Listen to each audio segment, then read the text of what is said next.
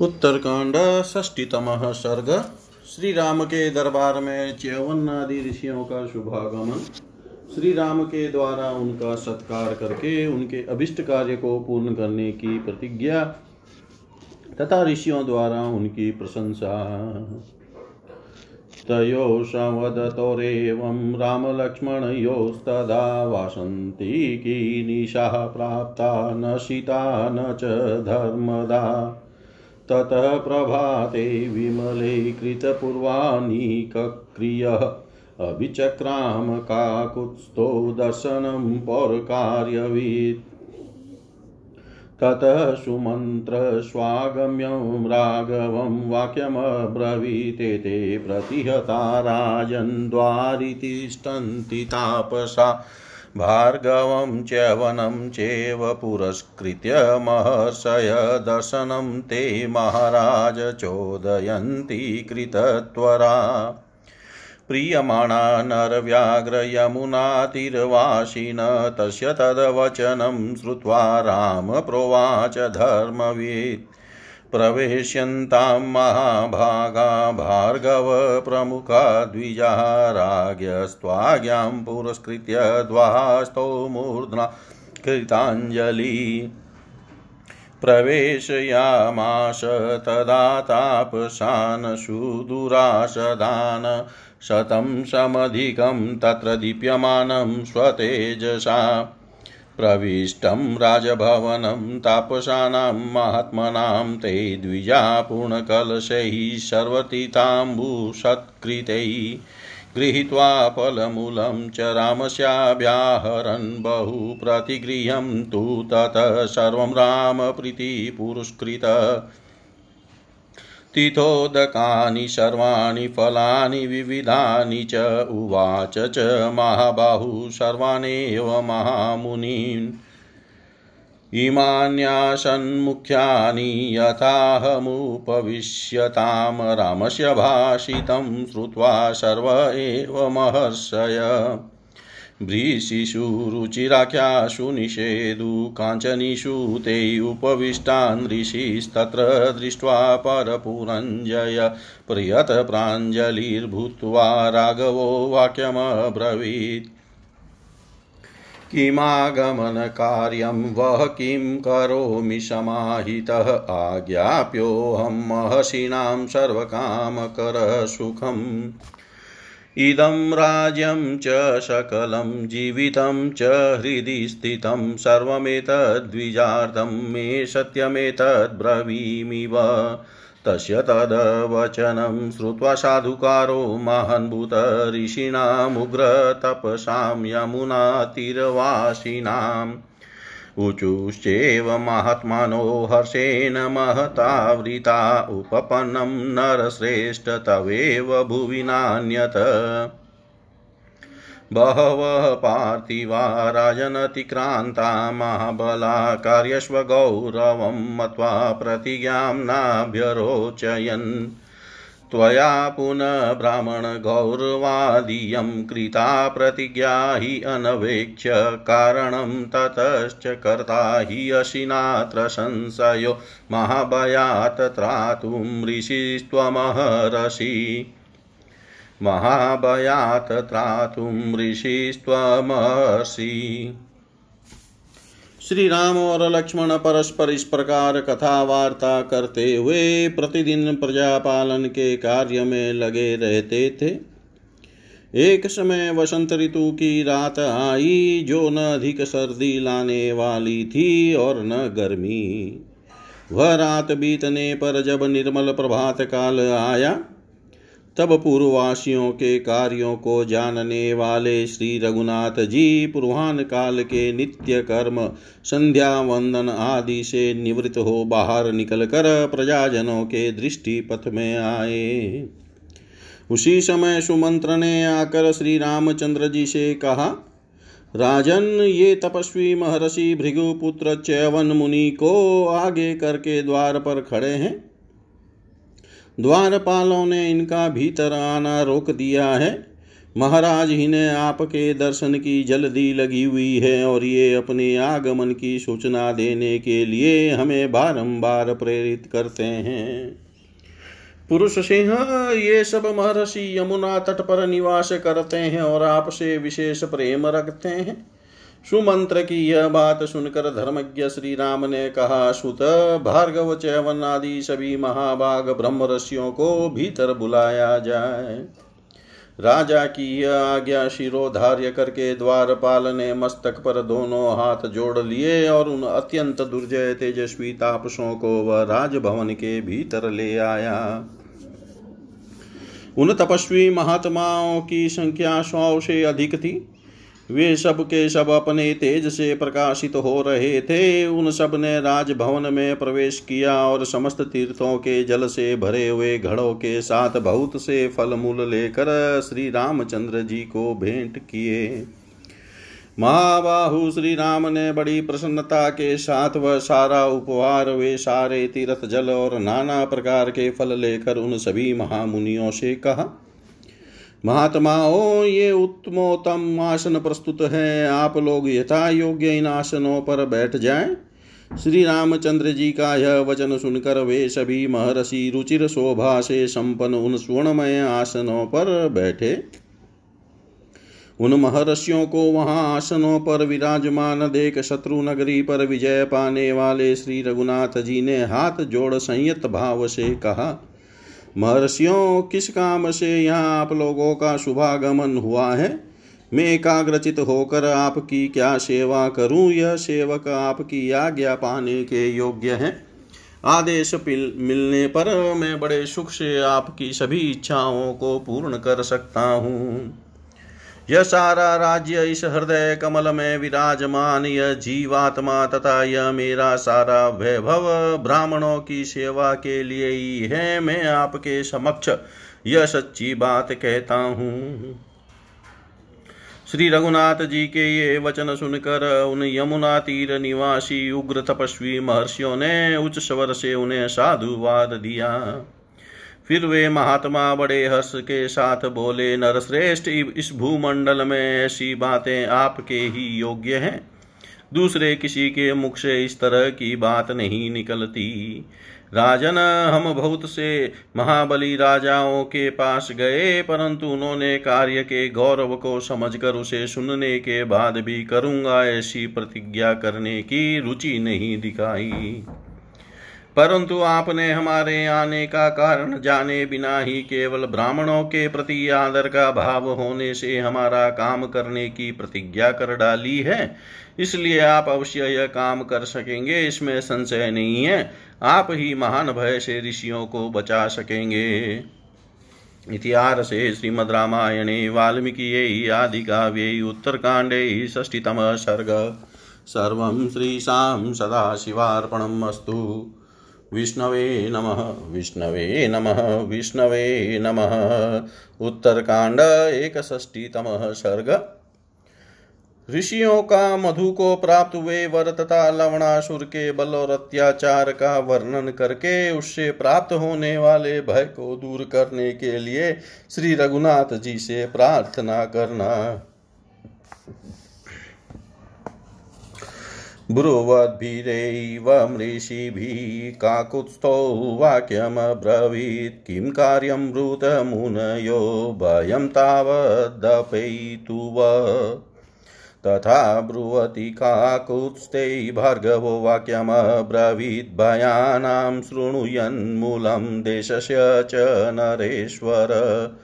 पूर्वं कृतयुगे राजन् देतेयशु महामतीलोलापुत्रोऽभवज्येष्ठो मधुनाम महाशुर।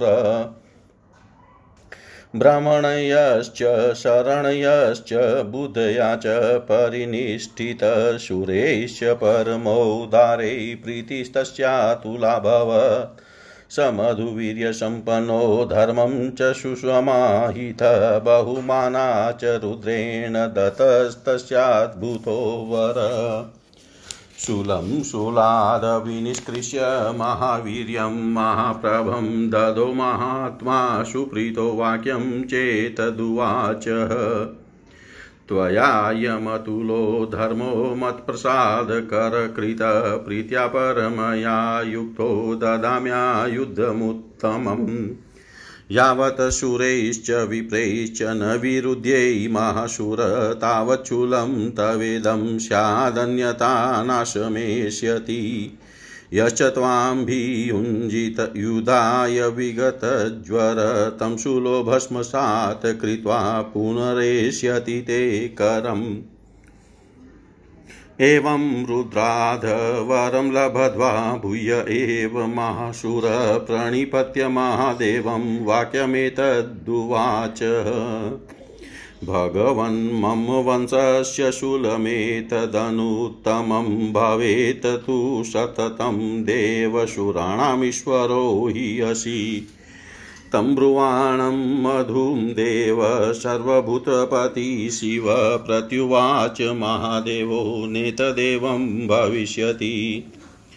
मा भूतते विफला वाणी मत्प्रसादकृता शुभा भवत पुत्रमेकं तु शूलमेतद्भविष्यति यावत् करस्तः शूलोऽयं भविष्यति, सुतस्य ते अवध्यः सर्वभूतानां शूलहस्तो भविष्यति। एवं मधुवरं लभद्वा देवात् सुमहद्भुतं भवनं सोऽसुरश्रेष्ठ कारयामाश सुप्रभम् तस्य पत्नी महाभागा प्रिया कुम्भीनशिति या विश्वावसोरो सौरपत्यं शापयन्नालायां महाप्रभा। तस्याः पुत्रो महावीर्यो लवणो नाम दारुण बाल्यात् प्रभृति दुष्टात्मा पापान्येव समाचर। तं पुत्रं दुर्विनीतं, तं तु दृष्ट्वा क्रोधसमन्वितः मधुशोकमापेदे न चेनं किञ्चिदब्रवीत् स विहाय इमं लोकं प्रविष्टो वरुणालयं शूलं निवेश्य लवणे वरं तस्मै न्यवेदयत्। सप्रभावेण शूलस्य दौरत् द्वौरात्मेनात्मनस्तथा सन्तापयति लोकास्त्रीन् विशेषेण च तापसान्। एवं प्रभावो लवणः शूलं चेव तथाविधं धृत्वा प्रमाणं काकुतस्तत्वं हि न परमागति बहव पार्थिवा रामभयार्थैऋषिभिः पुरा अभयं याचिता वीरत्रातारं न च विद्महे। ते वयं रावणं श्रुत्वा हतं सबलवाहनं त्रातारं विद्महे तात नान्यं भुवि नराधिपम् तत् परित्रातुमिच्छामो लवणात् भयपीडितान्। इति रामनिवेदितं तु ते भयजं कारणमुत्थितं च यद्विनिवारयितुं भवान् क्षम कुरुं तं काममहिन् विक्रम कुरु तं काममहीन विक्रम। इस प्रकार कहते हुए ऋषियों से प्रेरित हो श्री रामचंद्र जी ने कहा, महर्षियों, बताइए आपका कौन सा कार्य मुझे सिद्ध करना है? आप लोगों का भय तो अभी दूर हो जाना चाहिए। श्री रघुनाथ जी के ऐसा कहने पर भृगु पुत्र चयवन बोले, नरेश्वर, समूचे देश पर और हम लोगों पर जो भय प्राप्त हुआ है, उसका मूल कारण क्या है, सुनिए। राजन पहले सत्य युग में एक बड़ा बुद्धिमान दैत्य था, वह लोला का ज्येष्ठ पुत्र था, उस महान असुर का नाम था मधु। वह बड़ा ही ब्राह्मण भक्त और शरणागत वत्सल था। उसकी बुद्धि सुस्थिर थी। अत्यंत उदार स्वभाव वाले देवताओं के साथ भी उसकी ऐसी गहरी मित्रता थी, जिसकी कहीं तुलना नहीं थी। मधुबल विक्रम से संपन्न था और एकाग्रचित होकर धर्म के अनुष्ठान में लगा रहता था। उसने भगवान शिव की बड़ी आराधना की थी, जिससे उन्होंने उसे अद्भुत वर प्रदान किया था। महामना भगवान शिव ने अत्यंत प्रसन्न हो अपने शूल से एक चमचमाता हुआ परम शक्तिशाली शूल प्रकट करके उसे मधु को दिया और यह बात कही, तुमने मुझे प्रसन्न करने वाला यह बड़ा अनुपम धर्म किया है, अतः मैं अत्यंत प्रसन्न होकर तुम्हें यह उत्तम महायुद्ध प्रदान करता हूँ। महान असुर जब तक तुम ब्राह्मणों और देवताओं से विरोध नहीं करोगे, तभी तक यह शूल तुम्हारे पास रहेगा अन्यथ्य अदृश्य हो जाएगा। जो पुरुष निशंक होकर तुम्हारे सामने युद्ध के लिए आएगा, उसे भस्म करके यह शूल पुनः तुम्हारे हाथ में लौट आएगा। भगवान रुद्र से ऐसा वर पाकर वह महान असुर महादेव जी को प्रणाम करके फिर इस प्रकार बोला, भगवान देवाधिदेव आप समस्त देवताओं के स्वामी हैं, अतः आपसे प्रार्थना है कि परम उत्तम शूल मेरे वंशजों के पास भी सदा रहे। ऐसी बात कहने वाले उस मधु से समस्त प्राणियों के अधिपति महान देवता भगवान शिव ने इस प्रकार कहा, ऐसा तो नहीं हो सकता। परंतु मुझे प्रसन्न जानकर तुम्हारे मुख से जो शुभ वाणी निकली है, वह भी निष्फल न हो, इसलिए मैं वर देता हूँ कि तुम्हारे एक पुत्र के पास यह शूल रहेगा। यह शूल जब तक तुम्हारे पुत्र के हाथ में मौजूद रहेगा, तब तक वह समस्त प्राणियों के लिए अवध्य बना रहेगा। महादेव जी से इस प्रकार अत्यंत अद्भुत वर पाकर असुर श्रेष्ठ मधु ने एक सुंदर भवन तैयार कराया, जो अत्यंत दीप्तिमान था। उसकी प्रिय पत्नी महाभागा कुंभी नशी थी, जो विश्वावसु की संतान थी। उसका जन्म अनला के गर्भ से हुआ था। कुंभी नशी बड़ी कांतिमती थी। उसका पुत्र महापराक्रमी लवण है, जिसका स्वभाव बड़ा भयंकर है। वह दुष्ट आत्मा बचपन से ही केवल पापाचार में प्रवृत्त रहता रहा है। अपने पुत्र को दंडुआ देख मधु क्रोध से जलता रहता था। उसे बेटे की दुष्टता देख कर बड़ा शोक हुआ। तथापि वह इससे कुछ नहीं बोला। अंत में वह इस देश को छोड़कर समुद्र में रहने के लिए चला गया। चलते समय उसने वह शुल लवण को दे दिया और उसे वरदान की बात भी बता दी। अब वह दुष्ट उस शूल के प्रभाव से तथा अपनी दुष्टता के कारण तीनों लोकों को विशेषतः तपस्वी मुनियों को बड़ा संताप दे रहा है। उस लवणासुर का ऐसा प्रभाव है और उसके पास वैसा शक्तिशाली शूल भी है। रघुनंदन यह सब सुनकर यथोचित कार्य करने में आप ही प्रमाण हैं और आप ही हमारी परम गति है। श्री राम आज से पहले भय से पीड़ित हुए ऋषि अनेक राजाओं के पास जा जाकर अभय की भिक्षा मांग चुके हैं, परंतु वीर रघुवीर अब तक हमें कोई रक्षक नहीं मिला।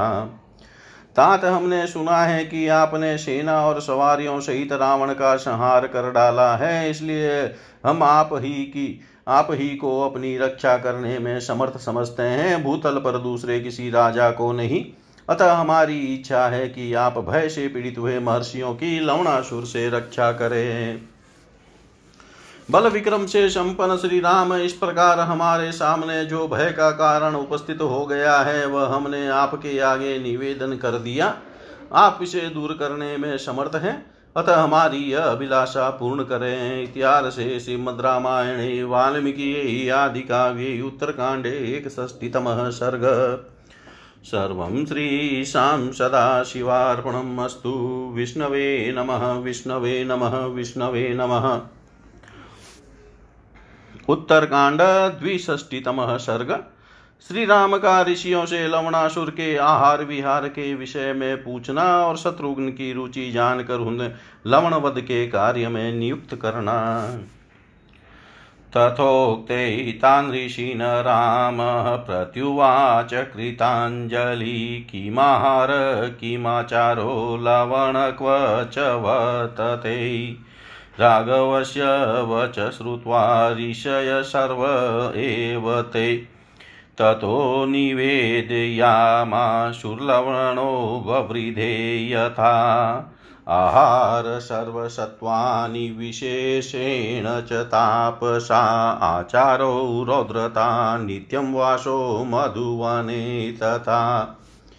हत्वा बहुशस्त्रसहस्राणि सिंहव्याघ्रमृगाण्डजान् मानुषाश्चैव कुरुते नित्यमाहारमाग्निकम् ततोऽन्तराणि सत्त्वानि खादते स महाबलः संहारे समनुप्राप्ते व्यादितास्य इवान्तक।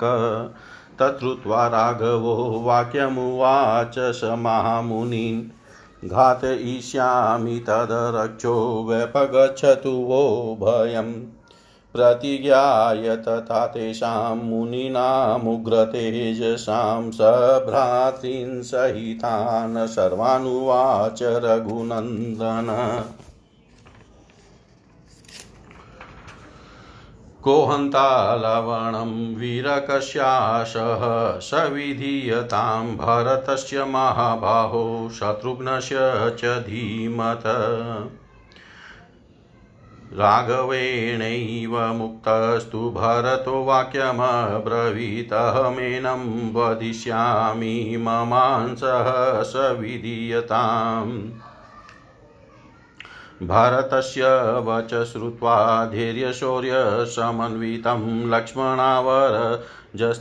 लक्ष्मणावरजस्तस्थौ हित्वा शोवणमानसं शत्रुघ्नस्तवब्रवीदवाक्यं प्रणिपत्य नराधिपं कृतकर्मा महाबाहु मध्यमो रघुनन्दन आर्येण हि पुरा शून्या त्वयोध्या परिपालिता सन्तापं हृदयै कृत्वा आर्यस्यागमनं प्रति दुःखानि च बहूनिह अनुभूतानि पार्थिव शयानो दुःखशय्यासु नन्दिग्रामे मायसा कुलमूलासनो भूत्वा जटिचिरधरस्तथा अनुभूयेदृशं दुःखमेष राघवनन्दन। प्रेष्ये मयि स्थिते राजनन भूय क्लेशमाप्नुयात्, तथा ब्रुवति शत्रुघ्नै राघव पुनरब्रवीत्। एवं भवतु काकुत्स्थक्रियतां, मम शासनं राज्यं त्वाभिषेक्ष्यामि मधोस्तु नगरे शुभे। निवेशय महाबाहो भरतं यद्यवेक्षसे शूरस्त्वं कृतविधश्च समर्थश्च निवेशने। नगरं यमुनाजुष्टं तथा जनपदान् शुभान् यो हि वशं समुत्पाटय पार्थिवस्य निवेशने। न विद्यते नृपं तत्र नरकं स हि गच्छति। स त्वं हत्वा मधुसूतं लवणं पापनिश्चयम् राज्यं प्रसादिधर्मेण वाक्यं मे यद्यवेक्षसे उत्तरं च न वक्तव्यं शूरवाक्यान्तरे मम बालेन पूर्वजस्याज्ञाकर्तव्या नात्र संशय अभिषेकं च काकुत्स्थः प्रतीक्षस्व ममोद्यतम्। वसिष्ठप्रमुखै विप्रै विधिमन्त्रपुरुष्कृतं वसिष्ठप्रमुखै विप्रै विधिमन्त्रपुरुष्कृतम् ऋषियों के इस प्रकार कहने पर श्री रामचंद्र जी ने उनसे हाथ जोड़कर पूछा, लवणासुर क्या खाता है? उसका आचार व्यवहार कैसा है? रहने सहने का ढंग क्या है और वह कहाँ रहता है? श्री रघुनाथ जी की यह बात सुनकर उन सभी ऋषियों ने जिस तरह के आहार व्यवहार से लवणासुर पला था, वह सब कह सुनाया। वे बोले, प्रभो, उसका आहार तो सभी प्राणी हैं, परंतु विशेषतः वह तपस्वी मुनियों को खाता है। उसके आचार व्यवहार में बड़ी क्रूरता और भयानकता है और वह सदा मधुवन में निवास करता है। वह प्रतिदिन कहीं सहस्त्र सिंह, व्याघ्र मृग पक्षी और मनुष्यों को मार कर खा जाता है। संहार काल आने पर मुँह बाकर खड़े हुए यमराज के समान वह महाबली असुर दूसरे दूसरे जीवों को भी खाता रहता है। उनका यह कथन सुनकर श्री रघुनाथ जी ने उन महामुनियों से कहा, महर्षियों, मैं उस राक्षस को मरवा डालूँगा। आप लोगों का भय दूर हो जाना चाहिए। इस प्रकार उन उग्र तेजस्वी मुनियों के समक्ष प्रतिज्ञा करके रघुकुल नंदन श्री राम ने वहाँ एकत्र हुए, अपने सब भाइयों से कहा, बंधुओं, लवण को कौन वीर मारेगा? उसे किसके हिस्से में रखा जाए? महाबाहु भरत के या बुद्धिमान शत्रुघ्न के रघुनाथ जी के इस प्रकार पूछने पर भरत जी बोले, भैया, मैं इस लवण का वध करूँगा, मैं इसे मेरे हिस्से में रखा जाए। भरत जी के ये धीरता और वीरता पूर्ण शब्द सुनकर शत्रुघ्न जी सोने का सिंहासन छोड़कर खड़े हो गए और महाराज श्री राम को प्रणाम करके बोले, रघुनंदन महाबाहु, मजले भैया तो बहुत से कार्य कर चुके हैं। पहले जब अयोध्या पूरी आपसे सुनी हो गई थी, उस समय आपके आगमन काल तक हृदय में अत्यंत संताप लिए इन्होंने अयोध्या पूरी का पालन किया था। पृथ्वीनाथ महायशस्वी भरत ने नंदी ग्राम में दुखद सैया पर सोते हुए पहले बहुत से दुख भोगे हैं। ये फल मूल खाकर रहते थे और सिर पर जटा बढ़ाए, चिर वस्त्र धारण करते थे। महाराज, ऐसे ऐसे दुख भोग करिए रघुकुल नंदन भरत, मुझ सेवक के रहते हुए अब फिर अधिक क्लेश न उठावे। शत्रुघ्न के ऐसा कहने पर श्री रघुनाथ जी फिर बोले, काकुतस्थ, तुम जैसा कहते हो, वैसा ही हो। तुम ही मेरे इस आदेश का पालन करो, मैं तुम्हें मधु के सुंदर नगर में राजा के पद पर अभिषिक्त करूँगा।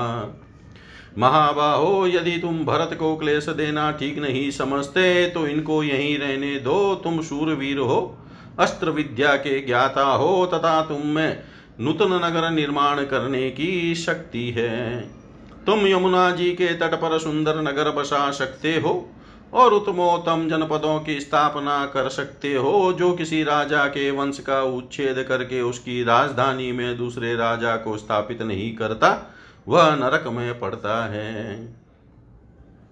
अतः तुम मधु के पुत्र पापात्मा लवणासुर को मार कर धर्म पूर्वक वहाँ के राज्य का शासन करो। सूरवीर यदि तुम मेरी बात मानने योग्य समझो तो मैं जो कुछ कहता हूँ, उसे चुपचाप स्वीकार करो। बीच में बात काट कर कोई उत्तर तुम्हें नहीं देना चाहिए। बालक को अवश्य ही अपने बड़ों की आज्ञा का पालन करना चाहिए। शत्रुघ्न, वशिष्ठ आदि मुख्य मुख्य ब्राह्मण विधि और मंत्रोच्चारण के साथ तुम्हारा अभिषेक करेंगे। मेरी आज्ञा से प्राप्त हुए इस अभिषेक को तुम स्वीकार करो।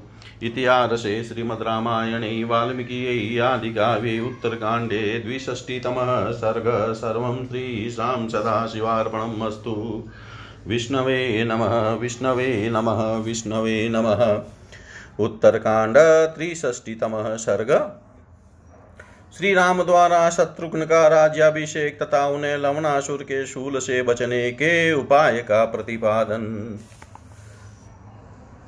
एवमुक्तस्तु रामेण परां व्रीडामुपागमत् शत्रुघ्नो वीर्यसम्पन्नो मन्दं मन्दमुवाच अधर्मं विद्मं काकुतस्तस्मिन्नर्थे नरेश्वर कथं तिष्ठत्सु ज्येष्ठेषु कनीयाना भीषिच्यते अवश्यं करणीयं च शासनं पुरुषसभ तव चैव महाभागशासनं दुरुति, दुरतिक्रमं त्वतो मया श्रुतं, वीरश्रुतिभ्यश्च मया श्रुतं, नोत्तरं हि मया वाच्यं, मध्यमे प्रतिजानति।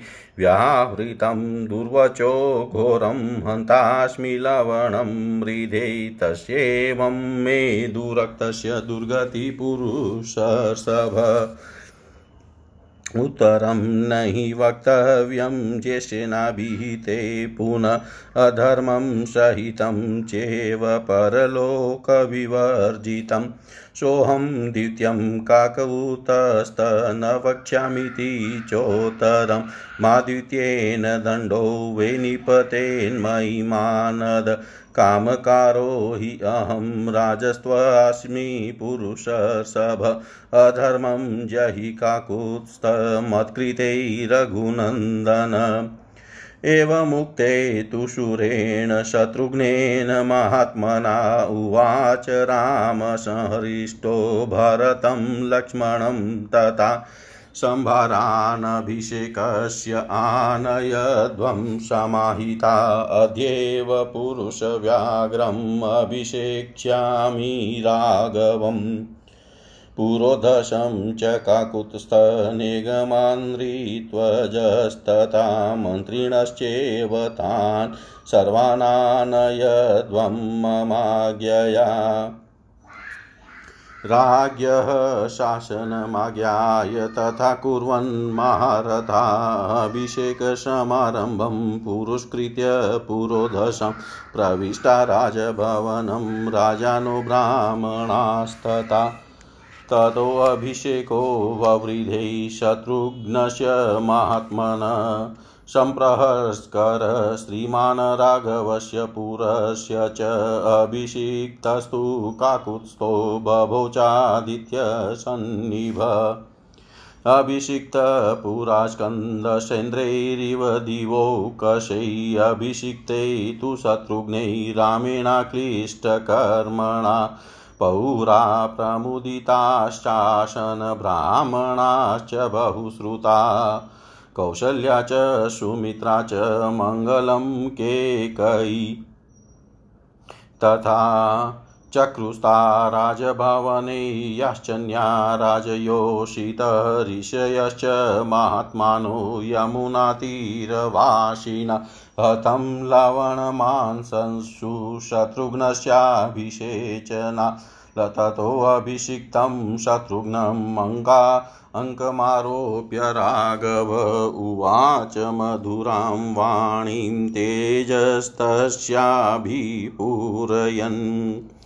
अयं शरस्त्वमोघस्ते दिव्यपरपुरञ्जय अनेन लवणं सौम्य हन्तासि रघुनन्दन सृष्टः शरोऽयं काकुत्स्थ यदाशेते महाणवै स्वयम्भुरजितो दिव्यो यमना पश्यन् सुरासुरा अदृश्य सर्वभूतानां तेनायं हि शरोत्तम सृष्टक्रोधाभिभूतेन विनाशार्थदुरात्मनो मधुकेटभयो वीरविधा विघाते सर्वरक्षसां सस्तु कामेन लोकास्त्रीस्तौ चानेन हतो युधि तौ हत्वा जनभोगार्थे केटभं तु मधुं तथा अनेन शरमुखेन ततो लोकाश्चकारश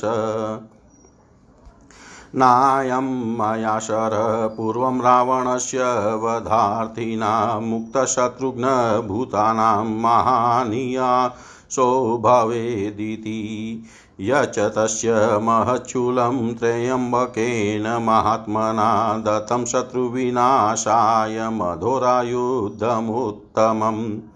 ततः स निक्षेपय, भवने पूज्यमानं पुनः पुनः दिशा, दिशः सर्वा समासाद्य प्राप्नोत्याहारमुत्तमम्। यदा तु युद्धमाङ्काङ्क्षण कश्चिदेन समाव्येत, तदा शूलं गृहीत्वा तु भस्मरक्ष स त्वं पुरुषशार्दूलतमायुधविना कृतम् अप्रविष्टं पुरं पूर्वं द्वारि तिष्ठधृतायुध अप्रविष्टं च भवनं युधाय पुरुषर्षभ। आवियेता महाबाहो ततो हन्तासि राक्षसम् अन्यथा क्रियमाणे तु हि अवध्यः स भविष्यति यदि त्वेव कृतं वीरविनाशमुपयास्यति। एतत् ते सर्वमाख्यातं शूलस्य च विपर्यय। श्रीमतः शितिकण्ठस्य कृत्यं हि दुरतिक्रमम् श्रीमतः शितिकण्ठस्य कृत्यं हि दुरतिक्रम श्री रामचंद्र जी के ऐसा कहने पर बल विक्रम से संपन्न शत्रुघ्न बड़े लज्जित हुए और धीरे धीरे बोले ककुतस्थ कुलभूषण नरेश्वर, इस अभिषेक को स्वीकार करने में तो मुझे अधर्म जान पड़ता है। भला बड़े भाइयों के रहते हुए छोटे का अभिषेक कैसे किया जा सकता है? तथापि पुरुष प्रवर महाभाग आपकी आज्ञा का पालन तो मुझे अवश्य करना ही चाहिए। आपका शासन किसी के लिए भी दुर्लंघ्य है। वीर मैंने आपसे तथा वेद वाक्यों से भी यह बात सुनी है। वास्तव में मजले भैया के प्रतिज्ञा कर लेने पर मुझे कुछ नहीं बोलना चाहिए था। मेरे मुँह से ये बड़े ही अनुचित शब्द निकल गए कि मैं लवण को मारूँगा।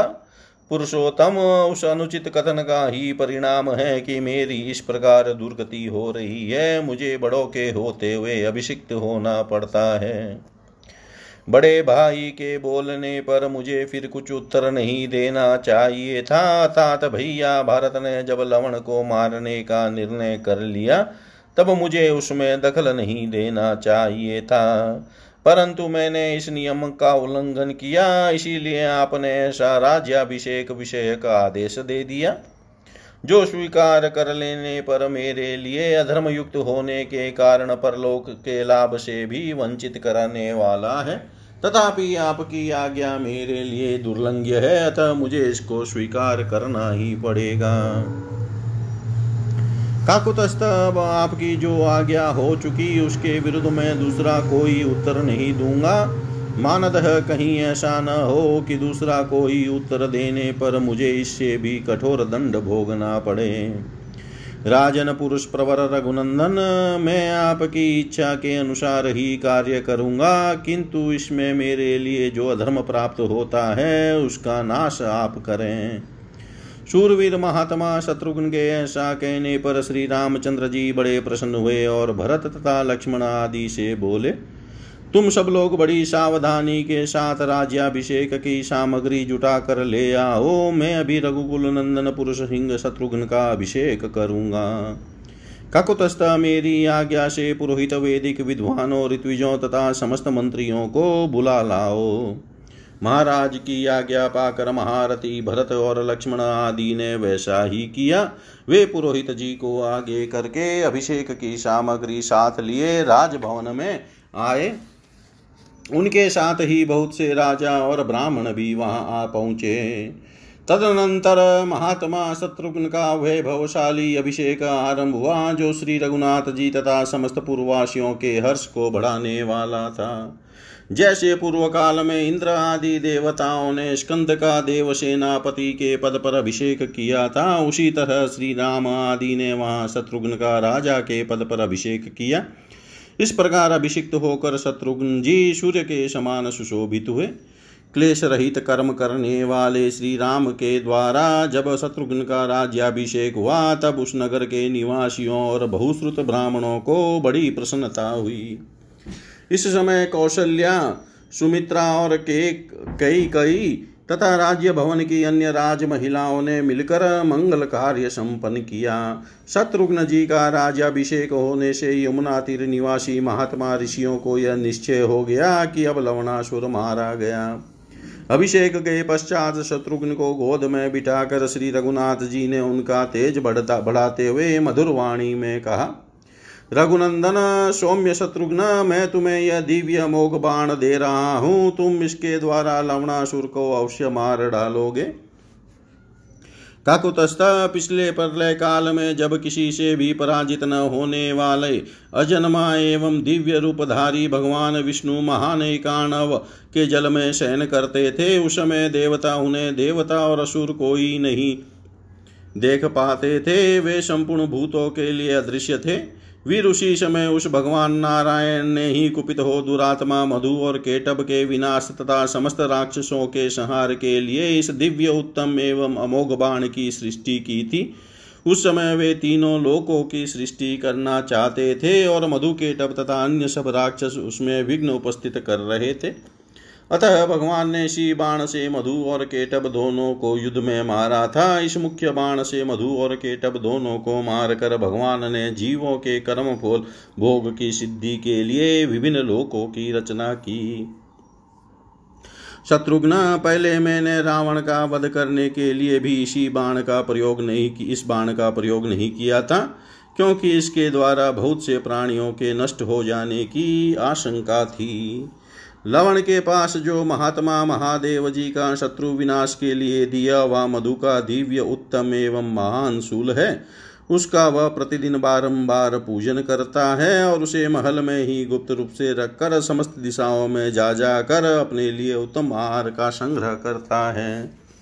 जब कोई युद्ध की इच्छा रखकर उसे ललकारता है, तब वह राक्षस उसूल को लेकर अपने विपक्षी को भस्म कर देता है। पुरुष सिंह जिस समय वह सूर उसके पास न हो और वह नगर में भी न पहुँच सका हो, उसी समय पहले से ही नगर के द्वार पर जाकर अस्त्र शस्त्र धारण किए उसकी प्रतीक्षा में डटे रहो।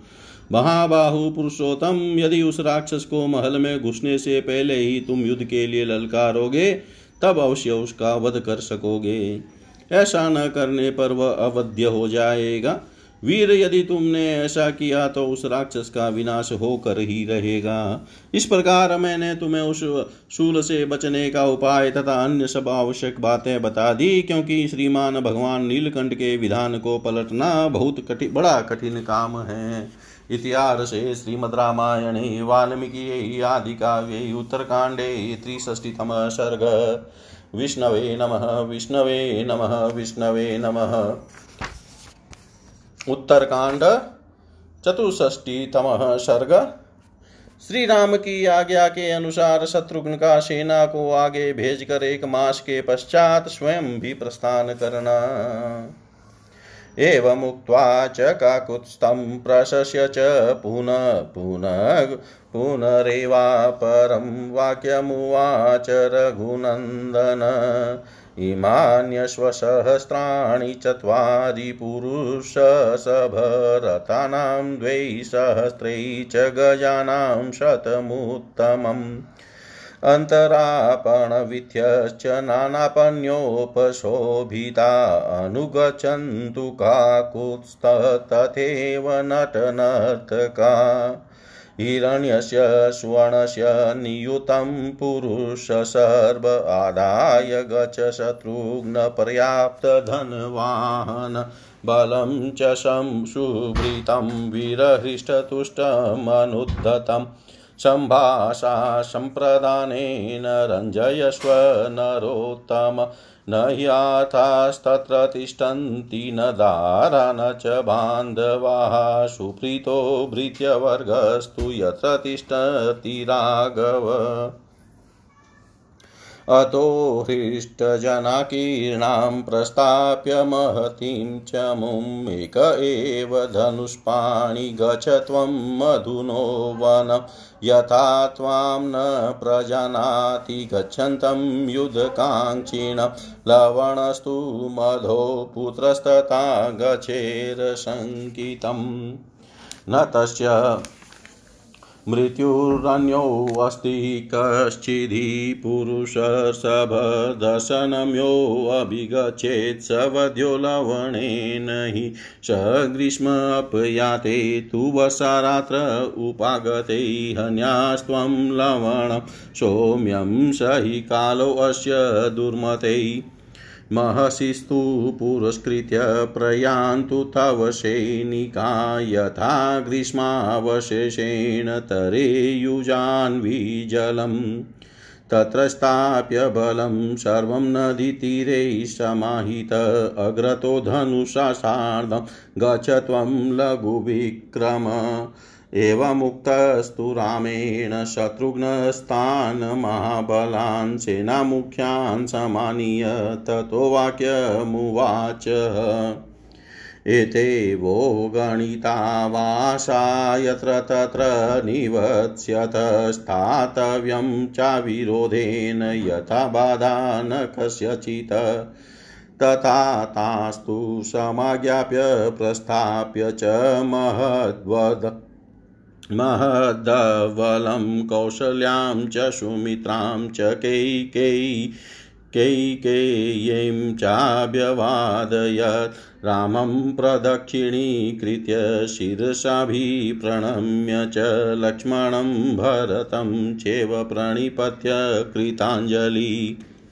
पुरोहितं वसिष्ठं च शत्रुघ्नः प्रियतात्मनवा रामेण चाभ्यनुज्ञात शत्रुघ्नशत्रुतापन प्रदक्षिणमथो कृत्वा निजगाम महाबल प्रस्ताप्य सेनामतसोऽग्रतस्तदा गजेन्द्रवाजी प्रवरोगसङ्कुलाम् उवासमाशं तु नरेन्द्रपार्श्वतः, त्वतः प्रियातो रघुवंशवर्धन, त्वतः प्रियातो रघुवंशवर्धन।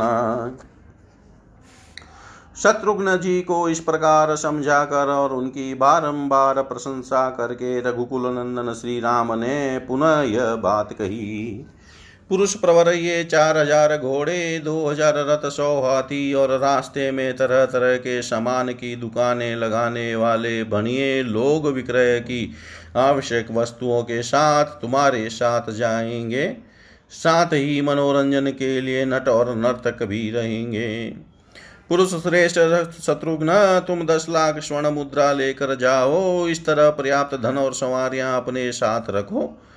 इस सेना का भली भांति भरण पोषण किया गया है। यह हर्ष तथा उत्साह से पूर्ण संतुष्ट और उदंड उदंडता से रहित होकर आज्ञा के अधीन रहने वाली है।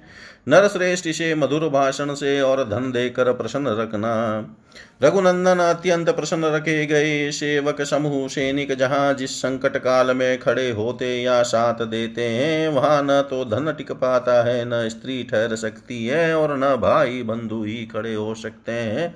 अतः उन सबको सदा संतुष्ट रखना चाहिए। इसलिए हृष्ट पुष्ट मनुष्यों से भरी हुई इस विशाल सेना को आगे भेजकर तुम पीछे से अकेले ही केवल धनुष हाथ में लेकर मधुवन को जाना और इस तरह यात्रा करना, जिसे मधुपुत्र लवण को यह संदेह न हो कि तुम युद्ध की इच्छा से वहाँ जा रहे हो। तुम्हारी गतिविधि का उसे पता नहीं चलना चाहिए। पुरुषोत्तम, मैंने जो बताया है उसके सिवा उसकी मृत्यु का दूसरा कोई उपाय नहीं है, क्योंकि जो भी शूल सहित लवनासुर के दृष्टिपथ में आ जाता है, वह अवश्य उसके द्वारा मारा जाता है। सौम्य जब ग्रीष्म ऋतु निकल जाए और वर्षा काल आ जाए, उस समय तुम लवनासुर का वध करना, क्योंकि उस दुर्बुद्धि राक्षस के नाश का वही समय है। तुम्हारे सैनिक महर्षियों को आगे करके यहाँ से यात्रा करें जिससे ग्रीष्म ऋतु बीतते बीतते वे गंगा जी को पार कर जाए। शीघ्र पराक्रमी वीर फिर सारी सेना को वहीं गंगा जी के तट पर ठहरा कर तुम धनुष मात्र लेकर पूरी सावधानी के साथ अकेले ही आगे जाना। श्री रामचंद्र जी के ऐसा कहने पर शत्रुघ्न जी ने अपने प्रधान सेनापतियों को बुलाया और इस प्रकार कहा। देखो मार्ग में जहाँ जहाँ डेरा डालना है, उन पड़ावों का निश्चय कर लिया गया है। तुम्हें वहीं निवास करना होगा। जहाँ भी ठहरो, विरोध भाव को मन से निकाल दो, जिससे किसी को कष्ट न पहुँचे।